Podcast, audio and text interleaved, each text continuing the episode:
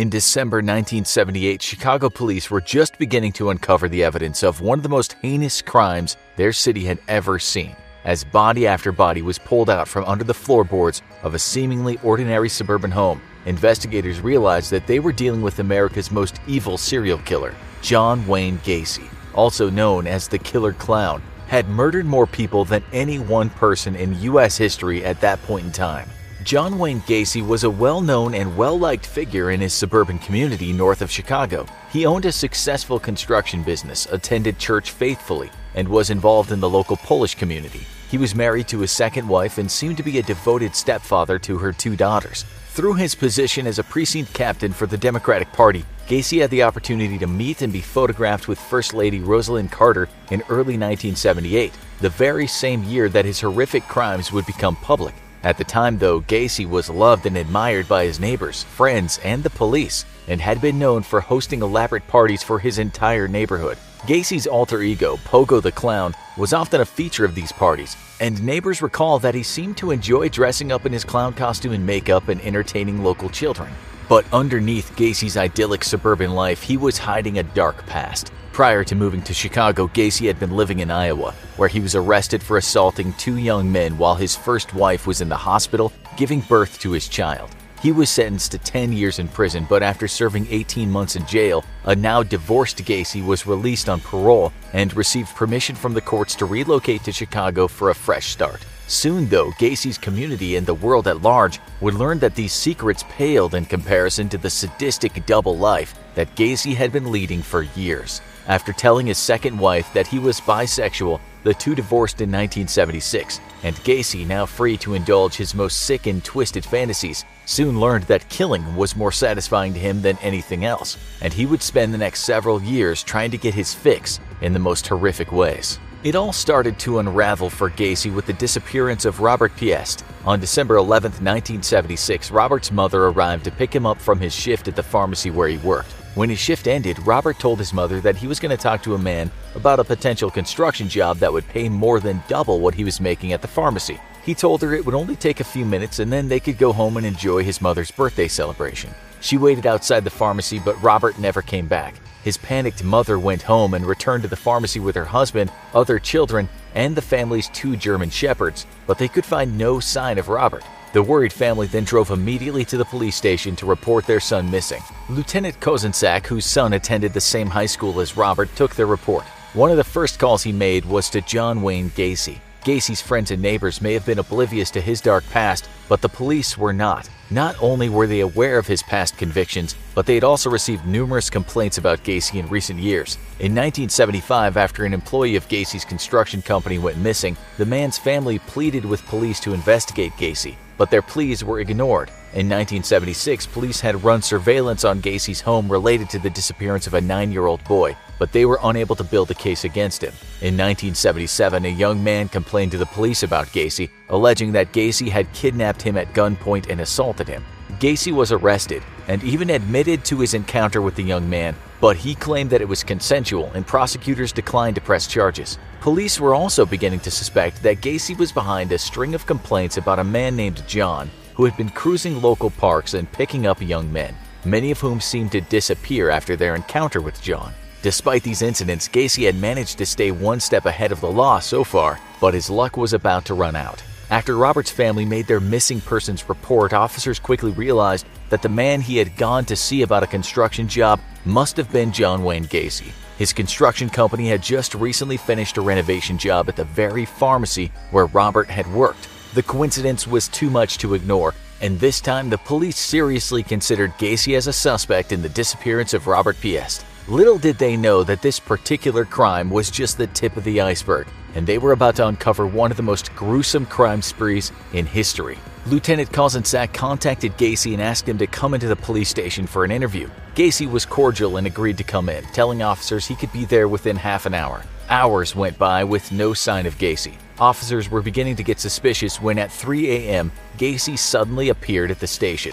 His arrival did little to calm their suspicions. Gacy was more than four hours late to his interview, and when he arrived, he was covered in mud and grime. The officer that Gacy had come to see wasn't available, so he was sent on his way. Later, officers would learn that Gacy's car had been towed from a snowbank near the Des Plaines River at 2 a.m. immediately before he arrived at the police station.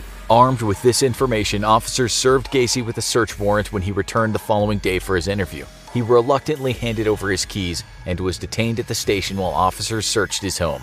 There, they found a receipt for a roll of film that Robert's family confirmed belonged to him. Police concluded that Robert had been in Gacy's home, but they could find no evidence of a crime, and so Gacy was released and placed under surveillance. The next day, officers found a ring that they linked to another missing boy, and employees of Gacy's construction company told police about two different employees of Gacy's who had mysteriously gone missing in recent months. A few days later, Gacy had the audacity to invite the officers on surveillance duty outside of his home inside for a cup of coffee. Once inside his home, both officers noticed the unmistakable stench of death. That same day, Gacy's lawyers filed a lawsuit against the police department for harassment, but before long, Gacy would have much bigger legal issues to worry about. While he was under 24 hour surveillance, officers witnessed Gacy selling marijuana to a gas station clerk, and they jumped on the opportunity to arrest him. While Gacy was in custody for drug related charges, police officers threatened to tear up the floorboards in his home, prompting him to admit to murder. He tells officers that yes, he did kill a man in his home, but claims that it was self defense. He shows police the exact spot under his garage where he buried the body, and during their search for the body, officers find a trap door leading to a crawl space under Gacy's home. Inside, amid the terrible stench of decay, officers find parts of at least three other bodies. Once he realized that the police had found the first bodies, Gacy cracked. In a rambling, hours long confession in which he referred to himself in the third person, Gacy told police that John or Jack had killed at least 32 young men and that he had buried 27 of the bodies on his property and he had disposed of the rest, including the body of Robert Piest in the Des Plaines River. In fact, Gacy had been dumping Robert's body in that same river on the night he was towed out of the snowbank before he showed up at the police station covered in mud. Gacy was charged with the murder of Robert Piest, although police had yet to find his body. By January 8, 1979, police had uncovered the remains of 29 bodies, but only seven had been positively identified. Gacy was charged with the murders of seven young men as police continued their efforts to identify the rest of the victims. Parents of missing boys from around the world contacted the Chicago police to find out if their sons were among Gacy's victims, and forensic specialists and dentists were called in to help identify the bodies using dental records, which, in the time before DNA testing, was the most reliable method of identifying victims. In April 1979, a grand jury indicted Gacy on a total of 33 murders, the largest number attributed to one person in U.S. history at the time. Throughout this, Gacy continued to give interviews to the police and even described his first murder to officers in gruesome detail. He admitted that he had stabbed his victim to death in his bedroom before burying him in the crawlspace, and police found a large blood stain on the underside of the bedroom carpet that matched his story. Investigators also found a red light and a police radio in Gacy's car, prompting them to conclude that he had posed as a police officer in order to kidnap his victims. As the trial date loomed, police had still not found Robert Piest's body, but they had found his jacket under the floor of Gacy's laundry room. In January 1979, during the height of the investigation into the killer clown, the Chicago Metropolitan Clown Guild held a press conference, stating that the Gacy investigation was negatively impacting the city's professional clowns. Parents were too afraid to have their children near a clown after the details of Gacy's crimes and his alter ego Pogo the Clown were made public. Gacy's friends and neighbors recalled that he frequently joked about how clowns can get away with murder, though at the time they thought he was referring to his tendency to grope women while in costume. Gacy's trial began on February 6, 1980. Due to the graphic nature of the crimes and the evidence, the judge banned anyone under the age of 16 from the courtroom.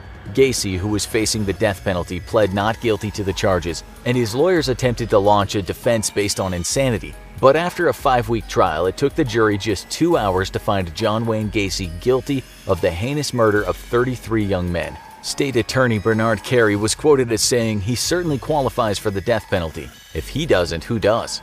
Gacy was sentenced to death by lethal injection and sent to Menard Correctional Center to await his execution. Gacy would spend the next several years on death row while his automatic appeals were exhausted. During his time on death row, Gacy took up art, painting numerous creepy pictures, of course, of clowns. Several of Gacy's paintings were auctioned off along with other inmates' art to raise money to buy art supplies for prisoners. Years later, after Gacy's death, two local businessmen purchased 30 of these paintings and invited the families of his victims to destroy them in a public bonfire. After nearly 15 years on death row, all of Gacy's appeals were exhausted, and his execution date was set for May 10, 1994. Gacy's last meal consisted of fried shrimp, a pound of fresh strawberries, and a bucket of KFC chicken with fries. Prior to his murder spree and subsequent incarceration, Gacy had actually managed three KFC restaurants owned by his former father in law. As he was strapped into the gurney awaiting his execution, Gacy was asked if he had any last words. He snarled at his executioners, Kiss my ass.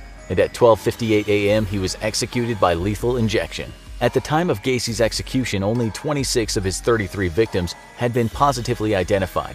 The advent of DNA testing helped police identify more of Gacy's unknown victims, including the 2011 identification of William George Bundy, a Chicago man who told his family he was going to a party and was never seen again. To this day, six victims of the killer clown remain unidentified. As a direct result of Gacy's unthinkable crimes, Chicago police spearheaded the creation of a computerized database of missing and murdered children and youths to make it easier for various police departments across the country to communicate and share information in the hopes that similar crimes could be avoided in the future. John Wayne Gacy brutally murdered 33 young men and buried their bodies under the floorboards of his home. He had appeared to be a successful businessman and a pillar of his community, but neighbors would soon learn that appearances can be deceiving. Hiding behind the facade was America's most evil serial killer, John Wayne Gacy, the Killer Clown. Now go watch Who Are the Most Evil Serial Killers in America, or watch this other video instead.